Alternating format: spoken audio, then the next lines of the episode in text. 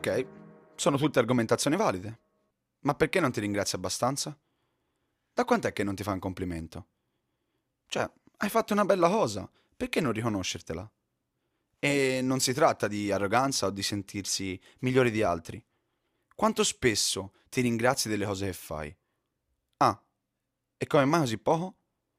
La gratitudine è qualcosa di veramente forte, ti dà quel senso di soddisfazione che ti permette di andare avanti nelle cose che fai con un'energia completamente diversa e molto potente.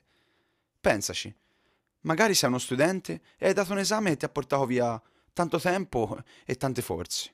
Hai preso un bel voto, e allora perché non te lo riconosci? Ti sei fatto un mazzo tanto per arrivare a quel voto. Sei stato bravo, cazzo. La gratitudine chiaramente può arrivare anche dall'esterno e dalle altre persone, è vero, ma te in primis dovresti ringraziarti.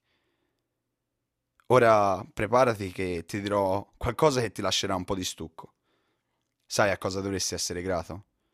A tutte quelle scelte sbagliate che hai fatto, a tutto l'investimento di tempo e di affetti a persone sbagliate, a tutte quelle cose che hanno portato negatività nella tua vita.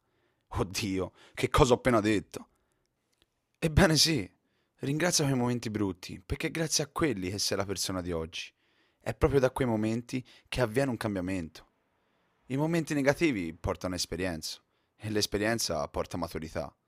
Pensa che tante situazioni che ad oggi riesci a gestire ci riesci proprio perché prima di arrivare a questo sei passato o sei passata da un'esperienza negativa. Come un cuoco che all'inizio si taglia per affettare una cipolla. Uno, due, tre tagli. Però poi, piano piano, arriva ad affettarla da, anche ad occhi chiusi. Questo per dire che tutte le negatività portano sempre qualcosa di positivo, se sappiamo come trasformarlo, o meglio, se riusciamo a viverle attivamente e non facendoci travolgere da queste.